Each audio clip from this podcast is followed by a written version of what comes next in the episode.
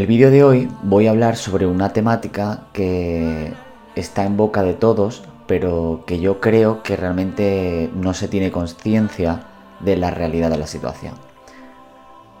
Hoy voy a hablar del lujo. Este año 2020, la vida y la naturaleza, en su inmensa sabiduría, ha dado un toque de atención al ser humano.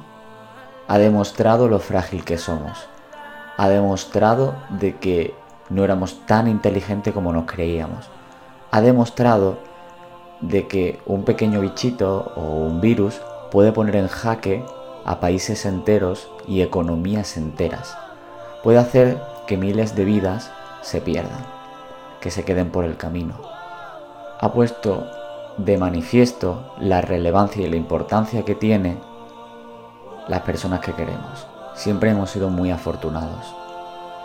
La vida nos colmaba de lujos reales, como era poder abrazar a tu padre, besar a tu pareja, ir juntos de la mano dando un paseo tranquilo. Un lujo es poder llevar un plato de comida a tu familia, que no tienes que cerrar una empresa, que tus padres no pierden el trabajo, los abrazos, los besos, el caminar y poder respirar aire puro sin necesidad de llevar una mascarilla, el poder saborear una comida tranquilamente sin sentir de que estás rodeado de personas, los cuales te pueden contagiar, eso eran lujos de verdad.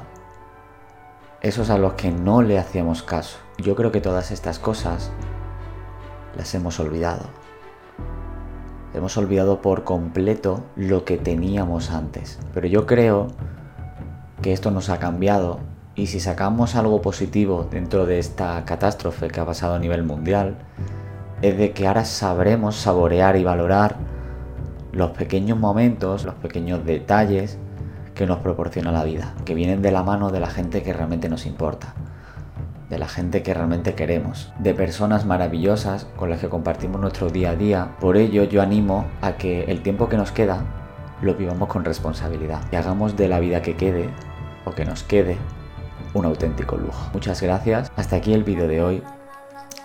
Espero que os haya gustado. No olvidéis de dejar un buen me gusta, no olvidéis de compartirlo. Muchas gracias y hasta la próxima.